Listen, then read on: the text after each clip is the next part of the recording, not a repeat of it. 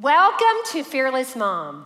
We are so excited about week two of Mastering Marriage. Last week we had part one, so if you haven't taken the time or haven't um, had the opportunity to listen or watch, we encourage you to do that. And then today is part two, and Mac is back with us today. Yes, ma'am. We are happy you're Thank here. you. I'm thrilled to be here. And you know what? I think one of the things that is a, an opportunity here that maybe is not taken every week is for the dads to join in watching online and kind of getting a piece of this because I think what, what we did last week and what we're doing now is one of those things that helps everybody. And we want to help everybody. And I think dads being a part of this could be a massive win for everybody concerned. Absolutely. We know that God's desire and God's design is that husband and wife work together, that mom and dad work together to create the family um, that He designed your family to be. But our responsibility at Fearless Mom, you know what? We've said it before. Yeah. I've tried. I can't control Mac, but I can control my actions. And so um, we're going to, dads, it's awesome if you will join in. We'd love to have you. But moms, we're not dependent on that. There are things that we can do to be the moms that we were created to be. We want to start with a shout out to our online moms. If you are watching with a group or if you're watching or listening by yourself, we want to remind you that you're not alone. We are with you and we are for you. And we walk arm in arm together, doing the best we can to be the moms that we were created to be. So let's start with prayer. God, we thank you so much for this day. We thank you for the gift of marriage. We thank you for the gift of technology. God, we thank you for the responsibility of family. And we are so grateful that you give us a guidebook, that you give us direction and affirmation and wisdom and counsel in your word. We ask right now that you settle our hearts and minds and that you open our eyes and ears to see and hear what you want us to know so that we can be the best parents you've created us to be, to raise up these children to be who you created them to be. In Jesus' name. And everybody said, Amen. Amen. Now, um, last week we quoted a lot from the Gottmans. We often take secular studies. John Gottman is a psychologist and a social scientist, and he and his team have done studies over 40 years. At Fearless Mom, a lot of times we take secular research, secular science, maybe we learn from um, books and all this information that we can gather, and then our responsibility is to filter it through Scripture. Right. There is one book that we stand behind 100%. There is one book that we offer to you with no debate, with no argument, and that is the Bible. Beyond that, yes, we learn from all kinds of sources, but our responsibility is to look at that information and then filter it through God's Word because we know that His Word is all truth. And that what we've discovered over the years is that when we look at these studies, it actually affirms what God's word tells us about people, what God's word directs us about marriage. And so I just wanted to make sure we all understand that. So when we quote these studies, I'm not endorsing everything they've ever said or done, but I am saying we can learn from that. But what is my responsibility? To use wisdom, discernment, and to filter it through scripture. Everybody got it? Say, got it. Got it. Got it. Okay, now that we got that straight, I think the Gottmans are incredible in that what they do is they observe behaviors. And so it's all actions we can take, it's all choices we can make to make our marriages what they are created to be. And the Gottmans divide marriages into two categories they observe interaction, they observe body language, heart rate, they observe your pulse, they, your temperature when you're interacting Tone with each other, voice. tone of voice all of these things. They document all this science and they track it and they say, you know what? We've noticed patterns, we've noticed trends, we've noticed that they're actually, let's divide them into two categories. There are marriage masters, everybody say masters. Masters. And there are marriage disasters. Disasters. Everybody say disasters. Disasters. If you were children, I'd say, say it with an ugly face. Disasters. so there are marriage masters and there are marriage disasters. And what his science has shown and what other scientists have found is that there are things we can do to actually put ourselves in the masters category. That's where we want to do. That's where we want to be. That's where we want our marriage to be. Even if you say, as we look at all these points last week and this week, my marriage is definitely in the disaster category. Is it doomed forever? No, it is not. Research shows that there are choices you can make and actions you can take today to move your marriage. Even if your husband is not making those choices with you, you can do your part to do your best to take it to the master's category. And so we're going to talk a lot today about trust and about how important that is in your marriage and what you can do to build trust. And Mac and I, may be safe to say that early in our marriage we had some trust issues okay? So i'm gonna i we are both very competitive. And so we would watch game shows during dinner all the time. And so we would watch one of our favorites was wheel of fortune. We're just that fun. And uh, so we were watching Do I know wheel how to show fortune. a girl a good time or what? Uh, so we would watch it and mac would go i know it. And of course i didn't believe him. I would say, No, I know it. You already know it? And he'd go, Yes. So this is what we would do. I would make, him, we literally had paper. And when we watched Wheel of Fortune, you would write down when you knew it and what you thought it was. that is eh, so sad. I know, it's embarrassing. Eh, but I'm like, He didn't know it. And he certainly didn't know it before I knew it, you know. And so That we- was what was really Oh, work. it's so irritating. He's like, I know. And I'm like, You do not know it. There's no way you know it because I don't know it yet. And so uh, we write it down. And then, at, you know, when they would reveal it, I'm like, Wow, dude, we've got a lot of work to do because we certainly had trust issues. And the fact of the matter is, that's a funny example, but we all know that trust is vital in every relationship. And so, what we're going to do is say today, what can we do? Why is it important? Let's look at it and what can we do to, to build the trust because trust is a must in every marriage. Trust is a must in every marriage. And I think it's really important. You know what Julie just said about the Gottman studying behavior? I think that is so, so important because what I've noticed is a lot of times we judge other people by their behaviors, but we judge ourselves by our motives. We're like, well, I didn't mean it that way, mm. or I didn't intend that, but look at what he did, or look at what she did. When I think, especially when you're talking about marriage, what we talked about last week in that generosity of thought, assume the best about your spouse. So let's talk a little bit about defining trust and what that really means. Defining trust means that we feel safe and carefree with another person, allowing transparency and vulnerability. Transparency and vulnerability. Now, transparency is a really, really hot buzzword in our world right now. People talk about corporate transparency, et cetera, et cetera. Transparency is most important in marriage. What I like to tell people is you should not be transparent with everybody.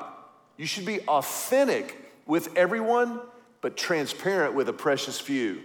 And guess what? Precious few starts right here. I think you just called me precious. Uh-huh. Precious few. So, between husband and wife, and this is so important, there are no secrets. Turn to your table, turn to your neighbor and say, none. None. None. There is nothing off limits in marriage. Now, that doesn't mean that you have to say everything that you think, Thank you for that clarification. but it does mean that there are no secrets between husband and wife. Passwords, browsing history, uh, where you were, what you were doing, zero secrets. How much you spent. How much you spent. That's a big one. Like, don't tell daddy, I'm gonna leave these in the trunk, hypothetically. Yeah. Yeah, that just hit a We- raw we- nerve Yeah, over we don't here. play. We don't play. Because this has to be a safe place. Here's the thing that I think I didn't realize when we got married. I needed, I wanted Julie to be my haven, to be the safe place in the world where I could come and I was safe. And I didn't even realize that. And, most of the time, too, men don't put it in those terms like, I just need a safe place. We don't talk like that but we need that. And in order for this to be safe, we've got to be allowing transparency and vulnerability. The second thing, there has to be the absence of fear of deception or injury from another person. The absence of fear of deception or injury. When I know that we have no secrets, that is a safe place. And I don't worry about Julie lying to me. I don't worry about her whether or not she's telling the truth. Now, there are those times when you say things reactively and instinctively, and you're kind of like, especially like if you get on different pages. How many of you ever get on different pages with your spouse? Can I just say, I think we have unanimity. When that happens, sometimes I can say things that I wish were true that are not true. You know what I'm saying? Where you say things that you, you wish you had taken out the garbage, or you wish you had done something that you said you would do, thinking I can get that taken care of before she finds out that I didn't get that taken care of. That's your heart's in the right place and your mouth is in the wrong gear. You know what I'm saying? You have to always say what's real, say what's true. The third thing, trust means reliability and dependability in things both big and small reliability and dependability in things both big and small. It's those little things that can erode and eat away at trust if we're not really, really careful. And our prayer today is that this sparks conversation yeah. in your home, that you begin to talk about it and, and you look at yourself honestly and say, Am I completely trustworthy? Before we look at the spouse, look at yourself. Before you begin to look at others, look at yourself and go, Am I completely trustworthy? Can my husband depend on me? Do I say things like, Yes, I'll get that done. Yes, I'll get that done. Yes, I'll get that done. And I never do it. Let me look at myself before I start to encourage him to be more dependable. And so, I, if you need to blame us and say, hey, we talked about this, um, or I listened to a podcast, or I watched this, it, blame us. And then get the conversation going. And if you're listening to just the definition of trust and you're saying, we don't have that, we don't have that in our home, don't be scared. Don't be scared. Hit it head on and go, okay, you know what? We don't have it today. We don't have it yet. We don't have it right now, but I do believe we can get there. Because what we want you to do is to open up the conversation and to discuss trust. To discuss trust. So let's look at what you're going to, when we talk about trust, and he defined it, but so let's discuss it. Trust that you will both be sexually faithful. Put that on the table. I will be faithful to you no matter what. You will be faithful to me no matter what. Trust that you will not harm, reject, or control one another. This is a biggie. This is a biggie. I will not harm, reject, or control you. And a lot of times, I think as women, when we are fearful, our response is to begin to control everything we can.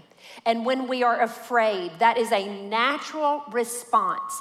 But look at yourself honestly and say, Am I trying to control out of fear or are we on the same page in parenting and being a family and doing our marriage toward a vision? And I think a lot of times what ends up happening in marriage is it becomes a vicious cycle because, as Julie said, I did not say that a woman's tendency is to control, but you said that just a second ago.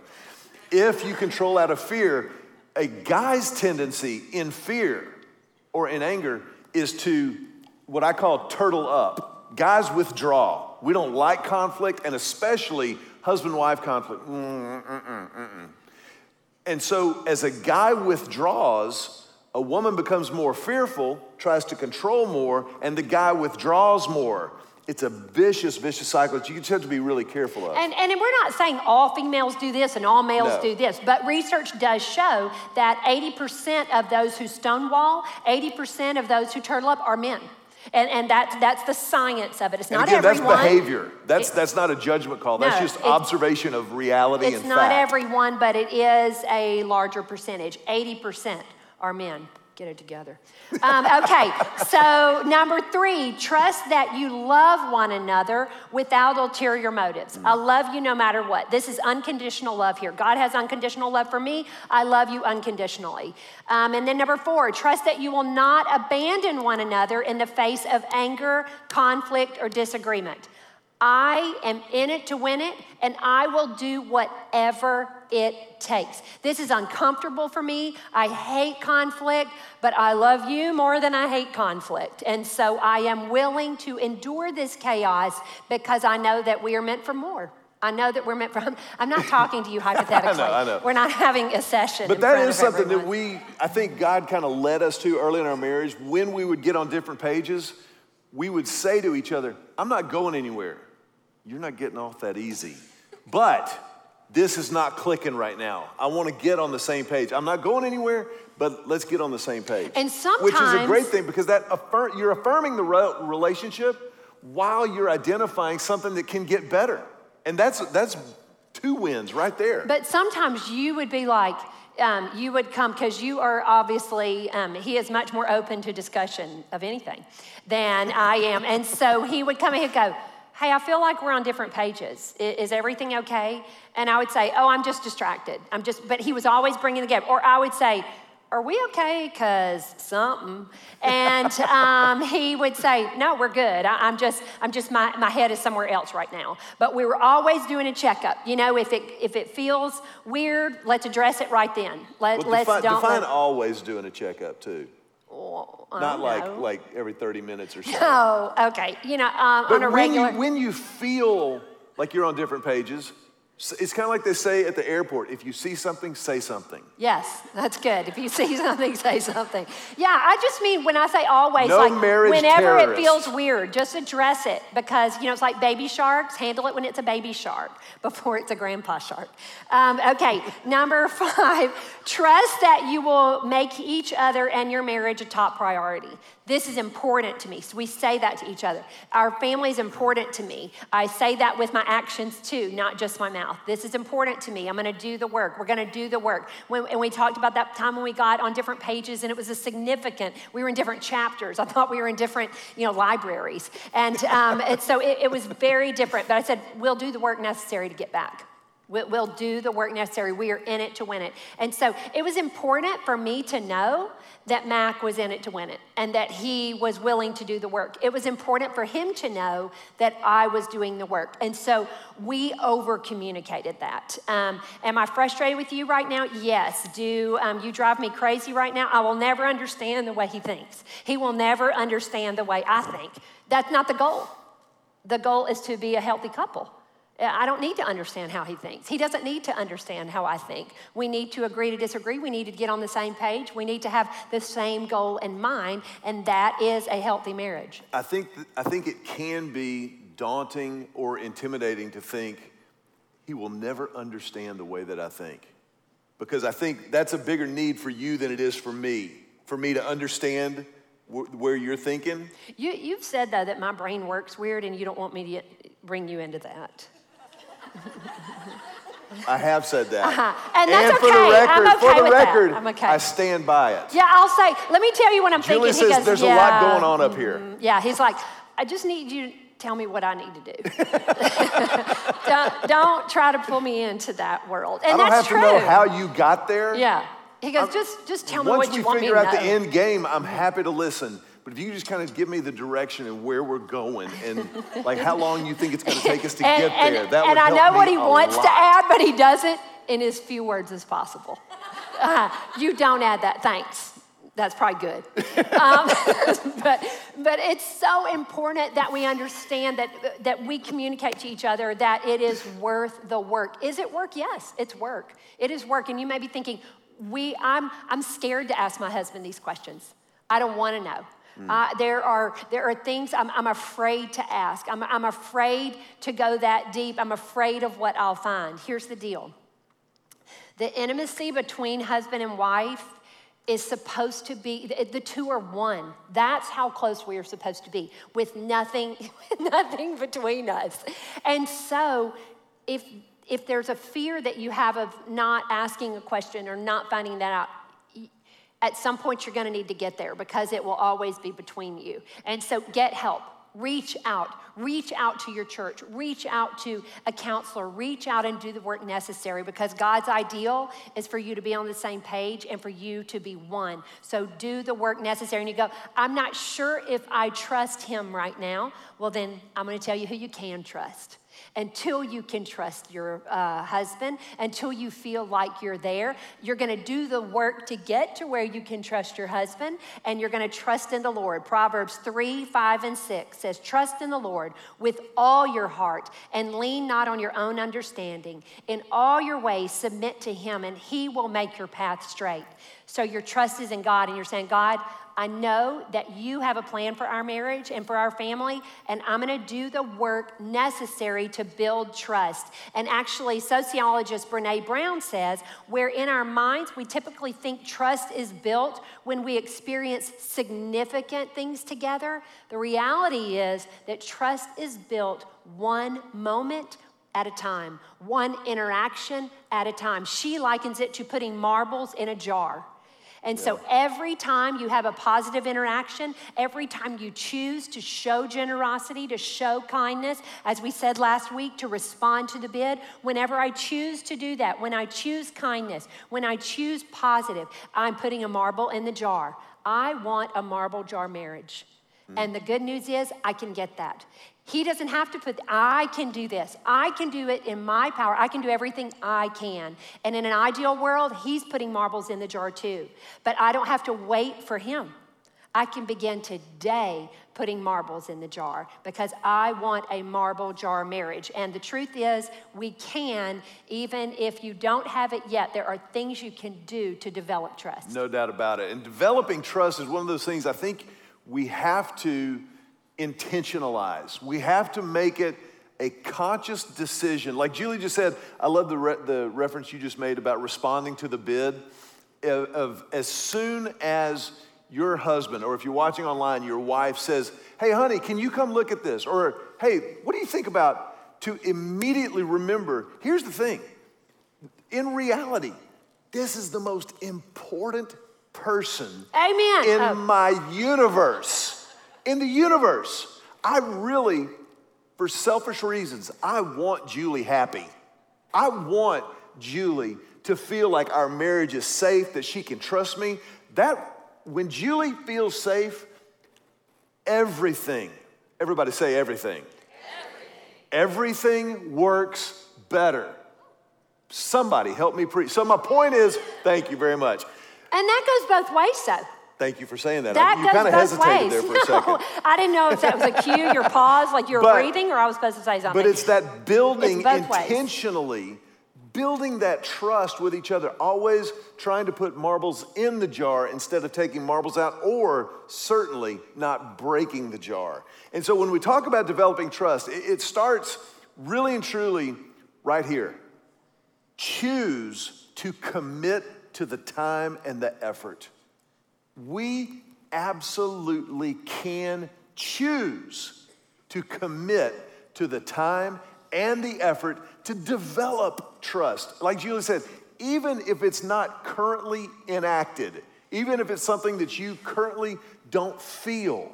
And, and, and, I think feelings can be helpful in that they can tell us a temperature, but they can be so deceptive. How I feel is completely irrelevant to what I do. I make the choice, I make the decision in my mind to do the right thing and let the chips fall where they may. And what I've noticed is when I choose to do the right thing and let the chips fall where they may, the feelings follow. A lot of times, I want to wait until I feel like doing the right thing before doing the right thing. And, and it's like, well, I'm just being authentic. No, you're being a jerk, Mac. Don't let the feelings guide the actions. Our actions lead our feelings. Do the right thing until it's the right thing, until it feels like the right thing. And so, as a husband, like we talked about last week, I look at Julie and I think my job, according to God, my job is to love Julie as Christ loves the church. So, in this moment, let's say, for example, that we're not on the same page.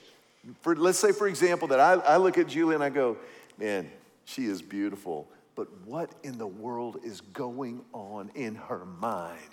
Because I don't understand nothing. Okay, let's just say hypothetically that that happens. let's pretend. In that moment, my question is God, how do you want to love Julie through me in this scenario? Because this is the scenario that we find ourselves in. And so, in that moment, when I start asking those types of questions, that causes me to kind of t- step back and all of a sudden it's not as important that I win. Can I just ask you a question? And, and you know, online y'all can raise your hands or not also. How many of you feel like when you're in the heat of the moment, you feel the need to win? Can I just see a show of hands? Thank you for being honest. Those of you who did not raise your hands, Fearless Mom needs to start a liar support group. we all feel that from time to time. We all feel like, I, I am not giving in this time. That's the wrong way to look at it.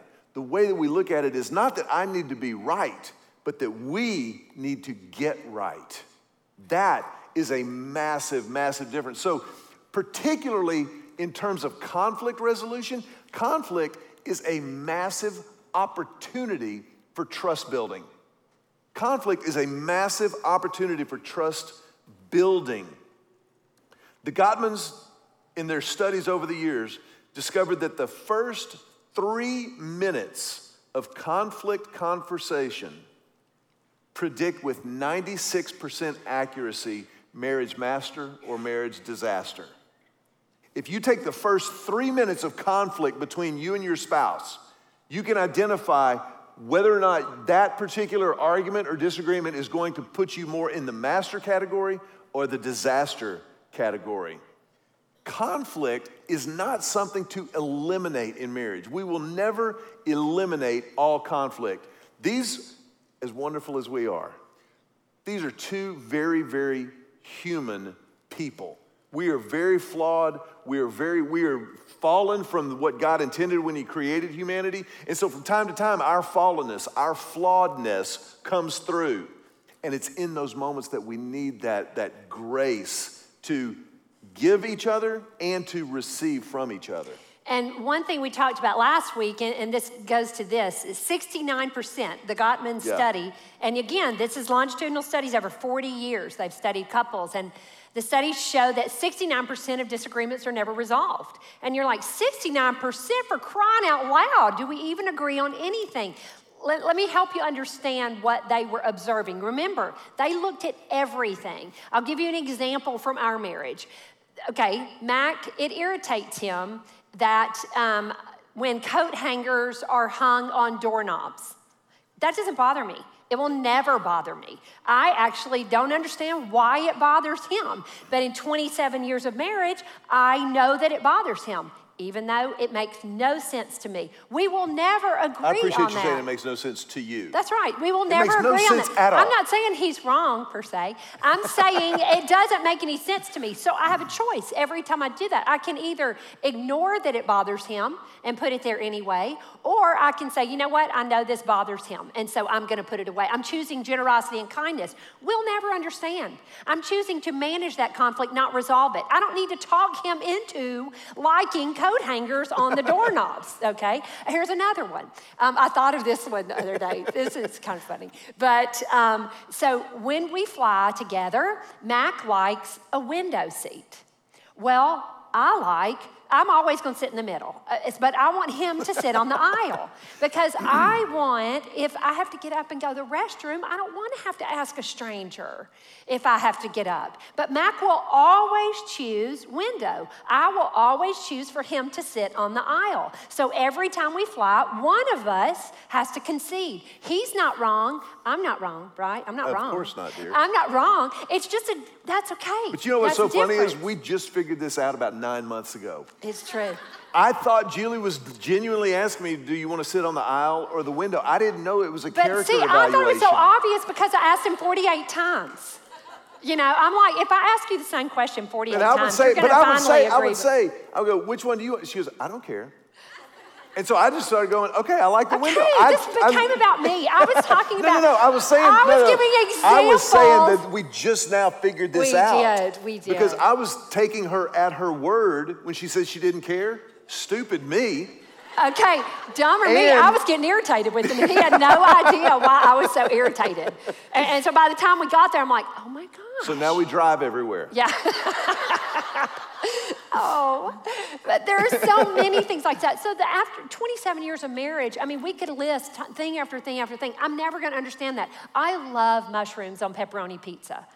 Mac would die before he ate a mushroom. So, so here's the deal. I can, it doesn't matter. It's not worth. I'm not going to talk him into. You taste this mushroom, buddy, and you love it. You know, uh, it's not worth it. So when we're talking about the 69%, it's personality quirks. It's things like that that you just concede after a while. You know what I mean? You just compromise. We're moving toward compromise because it's about us now. It's not about me. I'll order half my pizza with mushrooms, and then you just eat your half all plain pepperoni, and, and that's fine. One is not wrong, one is not right. Now, you make it to a point where you go, yeah, but this is a big disagreement. This is a big, is this okay to disagree about this? I can't tell you because what's little to me may be big to you, and what's big to me may be little to you. The point is, conflict is not to be avoided. Address it, understand when you need to compromise, and then move on. If you're not coming to the same page, then get outside help. For crying out loud, do something. If it's bothering you all the time, then do something. And I think, too, what we said a second ago is something to really remember that conflict can be an opportunity for trust development. Mm-hmm. It can be an opportunity for building intimacy. As you realize you're on different pages, I, I thought you didn't care window or aisle. As you realize I've been living a lie for 26 years, you go, hey, let's talk about this because I want to make sure that this isn't like a bigger issue. I want to make sure that we get where God wants us to be. The two are one. Intimacy means oneness on the things that matter most. And so we can say, listen, I'm not going anywhere, but I want to make sure that this is everything God wants it to be. And I want to make sure that I'm being everything for you that I can be. That puts everybody on the same path towards a win for the marriage. Which brings us back to another Gottman study that said that masters, when they did have disagreements, right. they were five to one, their ratio positive to negative. And it's not, it's, it's not like this. You're cute. I like the way you grill steaks. I don't need to think of five nice things to say before I say my complaint. It's more like this. I start with, you know what? Um, something's been bothering me, and I feel like I owe it to you. Now, see, I have a posture of humility, and I'm putting it on me. And so that's positive. I'm looking at him. My body language is positive. That's another one. There are all sorts of things. I'm saying to him, I care enough to make our marriage great. Now, that's a positive. Does that make sense? So it's not like I literally have to say five different things, although sometimes I do tell Mac he needs to say five nice things to me. But, um, and I also say, and they can't be the same as the last five. Right, nor can he pause. What? And so, uh, but that's neither here nor there. So I, um, but it's it's five to one. Am I? Am I? Uh, what is my body language saying? Am I saying to him, you know what? I'm giving him the benefit of the doubt. I'm saying, I'm sure you didn't realize. That's a positive. And now I'm saying, but that drives me completely crazy. And I'm putting it on me though. And so that's the five to one. It's not five literal statements to every one negative statement. It is, let me just make sure that I'm communicating. This is about us us, not just about me. This is not for me to be right, this is for us to get right. And I think that's super um, important because conflict is an opportunity to build trust. Conflict is an opportunity for connection. So I'm going to give you a few little tips about conflict resolution and taking it from someone who did it wrong for a long, long time and still does sometimes. Um, number one, timing and tone are as important as topic. Timing and tone are as important as topic. I need to take a moment and get my heart rate down and say, God, is there anything that I need to change before I try to get him to change? Timing and tone are more important than topic. Take some time to calm down and lower your heart rate. If you are in the midst of your anger, then you are thinking with your amygdala, which is your fight or flight response. You need to be thinking with your prefrontal cortex. You need to actually move it around. To do that, you bring your heart rate down. You say, you know what? I'm super frustrated right now. I do want to talk about it, but I need some time. Give me 15 minutes and we'll come back to it. How can you tell if you're using your amygdala or your prefrontal cortex? If I want to punch you or if I want to get our marriage right. You know, you're, you're in that fight or flight. Do you know what I'm saying? Saying? Like you, you, can tell when you're thinking emotionally. Take a moment. You literally, when you move it, you're more likely to reason, you're more likely to compromise, you're more likely to look at the facts instead of the feelings. When you're thinking here, it's irrational. It, you, you're less likely to come to an agreement and to see, you know what, we need to compromise, so I'm gonna give in a little and he can give in a little. You can't problem solve when you're thinking back here. So actually take the time and then um, start the conversation positively. I'm not going anywhere. Um, I love you. I love our home. I love what God is going to do here, but I need to talk to you about something. I think this can be great. I think, I believe that this can be great, absolutely. Start calmly and with generosity and kindness, affirmation and assurance. I think you are saying things like, I, I, Our marriage is worth it for me. Um, I love you. I love so many things that you do for me. This is worth it to make this right. Um, and then you talk about how you, you start with I. I feel this way. This is what I hear you saying. This is what I feel. And when you say you're going to be home at six and then you don't get home till seven, when you say, I, want you to know, I, I appreciate that you're working so hard, but I want to tell you how it makes me feel. And so it's more, um, it's more, and then you move toward compromise.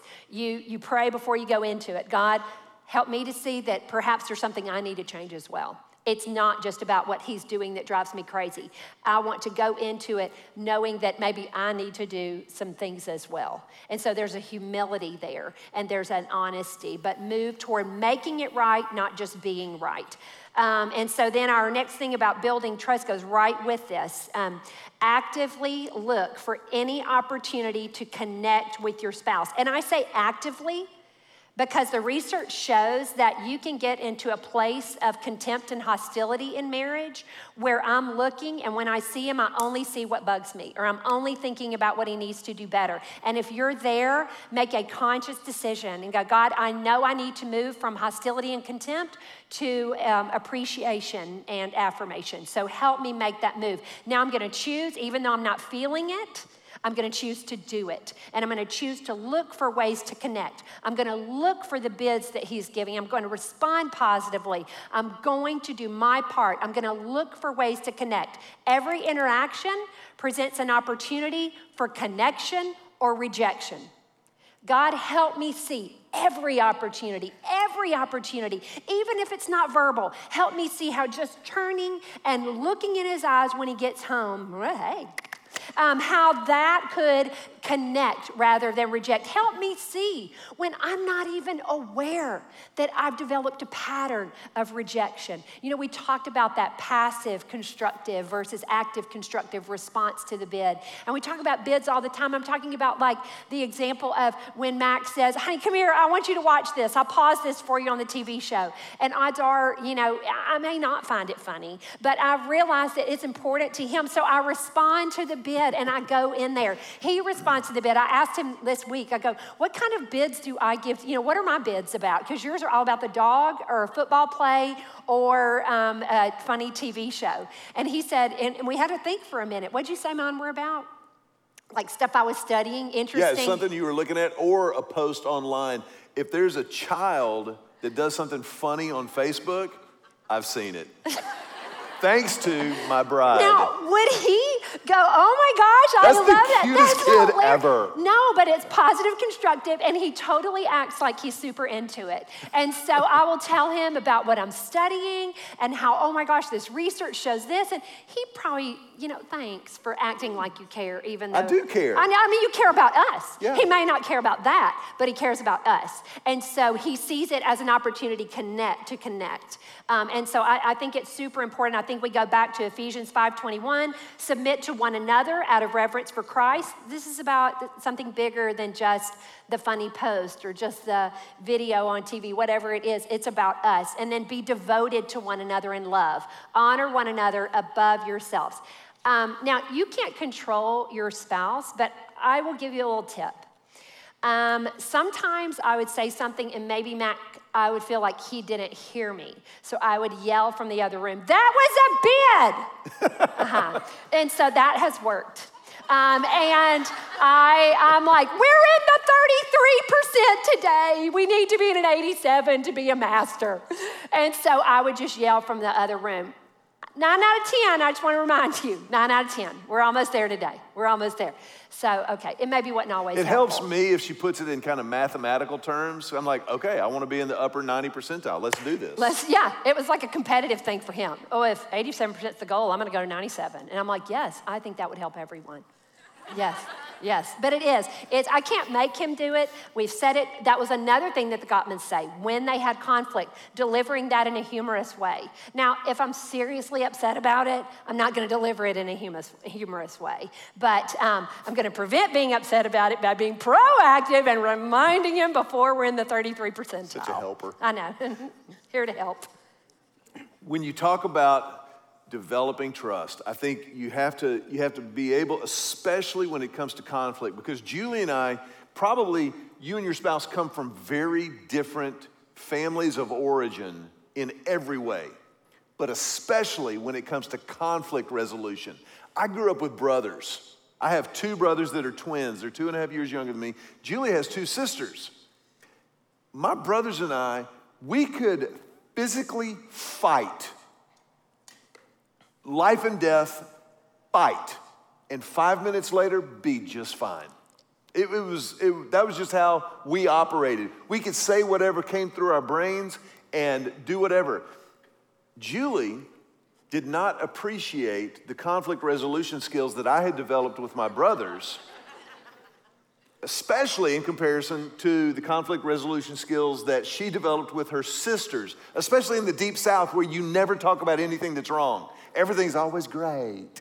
That was not real or truthful. But we've learned how to resolve conflict together. I've had to learn how to kind of ratchet down the octane, if you will. I have to learn to kind of go, okay, calm your heart, calm your breathing, get that thought process out of the amygdala, bring it to the prefrontal cortex.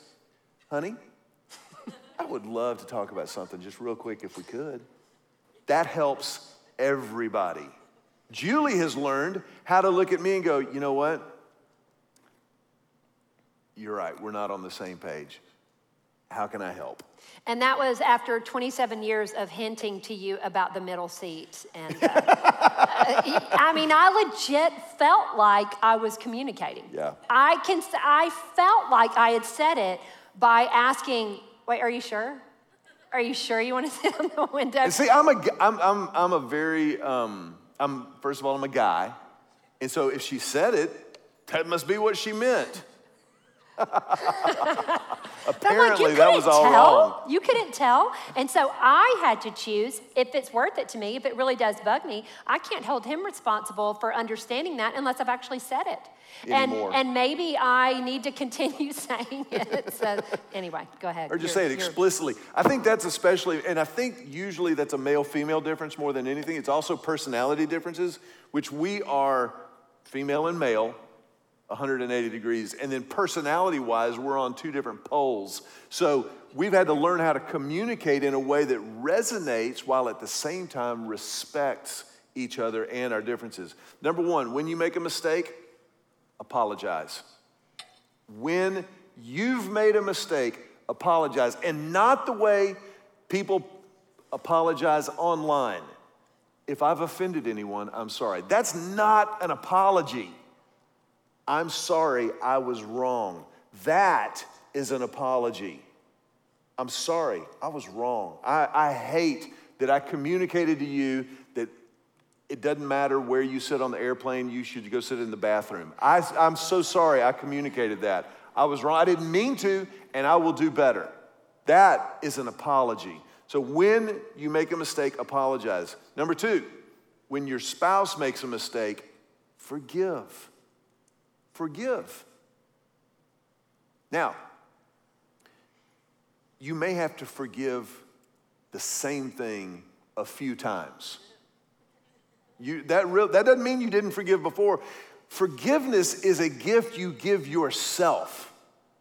Forgiveness means that you refuse to hold on to the offense or the offendedness. You don't hold on to anger or bitterness. You don't call him names when he's not there or is there. You let go of the offendedness. When he makes a mistake, forgive. Psalm chapter 119, this is what the Bible says it says, O Lord, you are righteous, and your regulations are fair. Your laws are perfect and completely trustworthy. God is the one that we trust completely because He is the one who is completely trustworthy. And when we worship God in that way, that allows us to trust each other, even if the other person messes up. Even if hypothetically Julie were to ever make a mistake as a wife, then I could step back and go, you know what? God is still God. He is still on the throne, and I will choose to trust her again because for this thing to be everything God wants it to be, that trust has to absolutely be there, which means there will absolutely be times when you have to rinse and repeat. Rinse and repeat over and over and over and over again. Now, keep in mind the marble jar that Julie referenced earlier. If you're, if you're forgiving the same thing repetitively, like the same offense keeps happening over and over and over again, in those situations, you may need to find a solid Christian counselor to go to to help them, to help your spouse understand this keeps happening. We keep having the same conversation over and over and over again. And in those situations, sometimes you need a, an interested, dispassionate third party to help you resolve the impasse. And like we talked about last week, to move from this, which is gridlock, to this, which is open handed adoration, and that's what we're after. And um, another study that I read said that most um, couples, when they go to counseling, um, they've actually been, pro- been having problems for six years. Mm.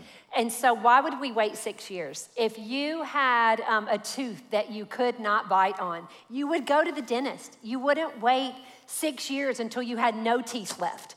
And so, that we should be that way about our marriages. We should be willing to do the work when we see the problem, go to the counselor, make the appointment, say, This matters to me. Our marriage is important, and I will invest time, I will invest money, I will invest you know, our effort. We will do the work necessary because we know God's design and God's desire is for your marriage to flourish, for it to be everything that He created it to be. And you're saying, I'm not there right now. Well, we would love to help you get there. We will pray for you, yeah. we will cheer you on, but you're gonna have to say, you know what?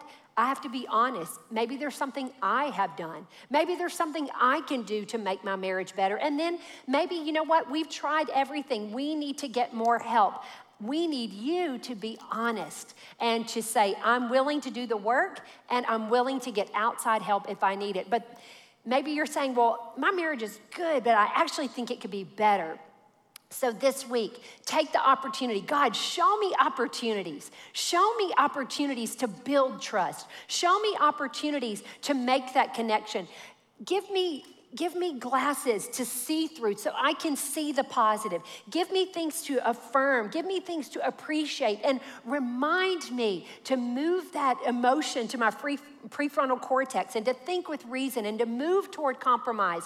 Help me focus on the friendship. For crying out loud, you know, we have, um, well, Valentine's Day is this week for those of us in Austin right now. Um, and if you're watching later, Valentine's Day was at some point. But you can make Valentine's Day any day you want and say, we're, we're going to focus on that today. We have an excuse. We have Valentine's Day. You don't need an excuse.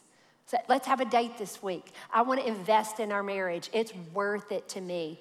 Well, and you think about that, that thing that we've mentioned a few times throughout this conversation is intimacy.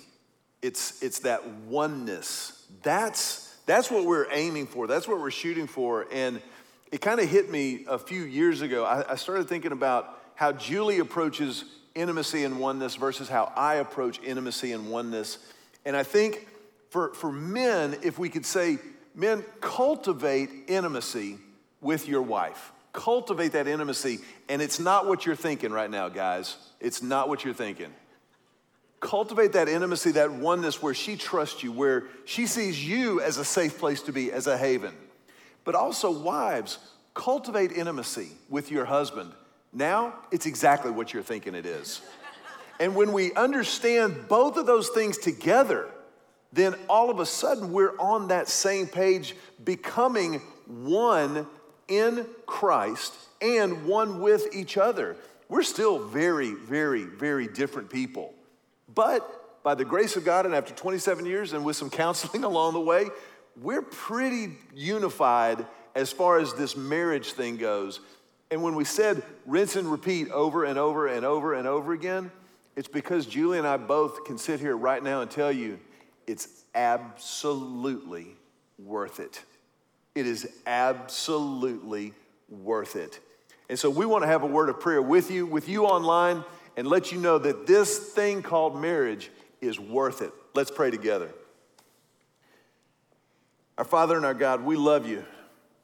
And Father, we thank you for the gift of marriage, for what you do between husbands and wives who are sold out to you and passionately committed to each other.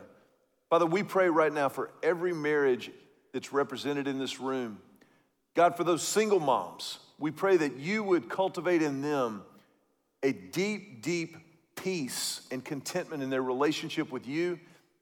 And Father, for those who are watching online, we ask in all of these homes, in all of these situations, that you would deliver the peace that passes all understanding through your presence and your power. We pray this in the name of Jesus, who makes it all possible. And everybody said, Amen. Amen. Thank you, Mac and Julie. Guys, aren't we so lucky to again to have another week of learning from Mac and Julie for them to open up and encourage us with their example, to equip us by shooting straight with us about how important trust is in marriage, and to um, encourage, equip, and empower us by giving us examples of things that we can do that we can take into our homes um, and make our marriage uh, more trustworthy or become more trustworthy in our marriage. Now, I don't know about you, but for me, as I'm thinking about what we've learned last week and added into this week, it's both um, relieving and overwhelming all at the same time. I have kind of an excitement that builds to anxiety, that builds to a little bit of nauseousness that's sitting right about here right now. And that is why the next few minutes are so important because this is where we can take a couple of minutes that we can think about what can we do? What is within our control? What actions can we take or changes can we make to become more of a marriage master? And um, so, for the next few minutes, if you're married, I want you to forget about your spouse. If you're not married, I want you to forget about your child's other parent. I want you to focus only on yourself. Julie mentioned um, putting marbles in a jar from Brene Brown's study. Well, she's also done studies on how long that anxious feeling lasts once you start a difficult conversation. I want you to think for a minute what is your estimate? If you are thinking, I've got to have a tough conversation and I really am worried about it, how long do you think that anxious, that really anxious um, feeling will last once you start?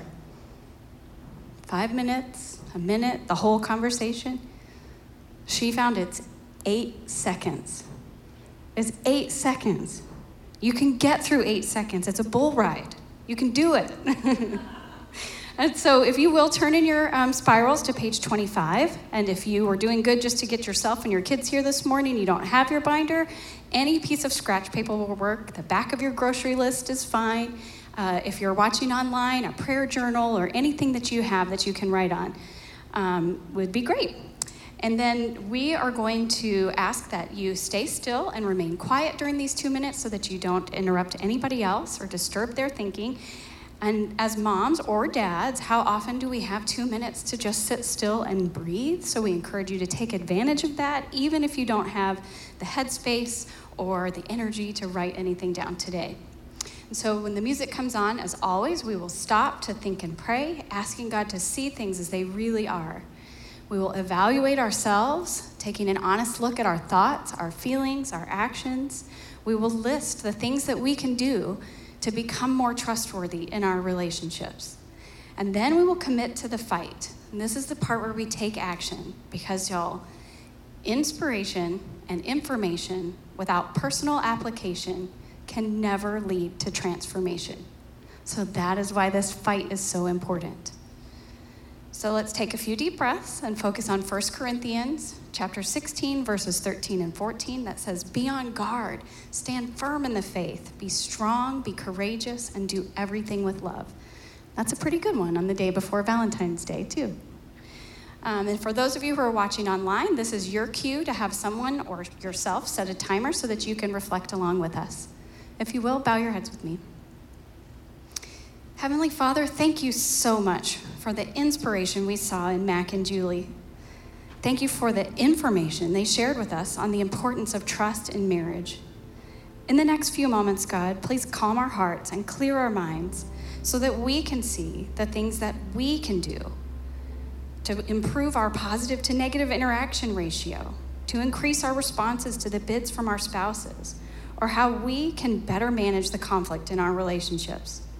God, we know trust is worth giving and trustworthy is worth being. Please come alongside us as we choose to take steps to develop trust in our relationships.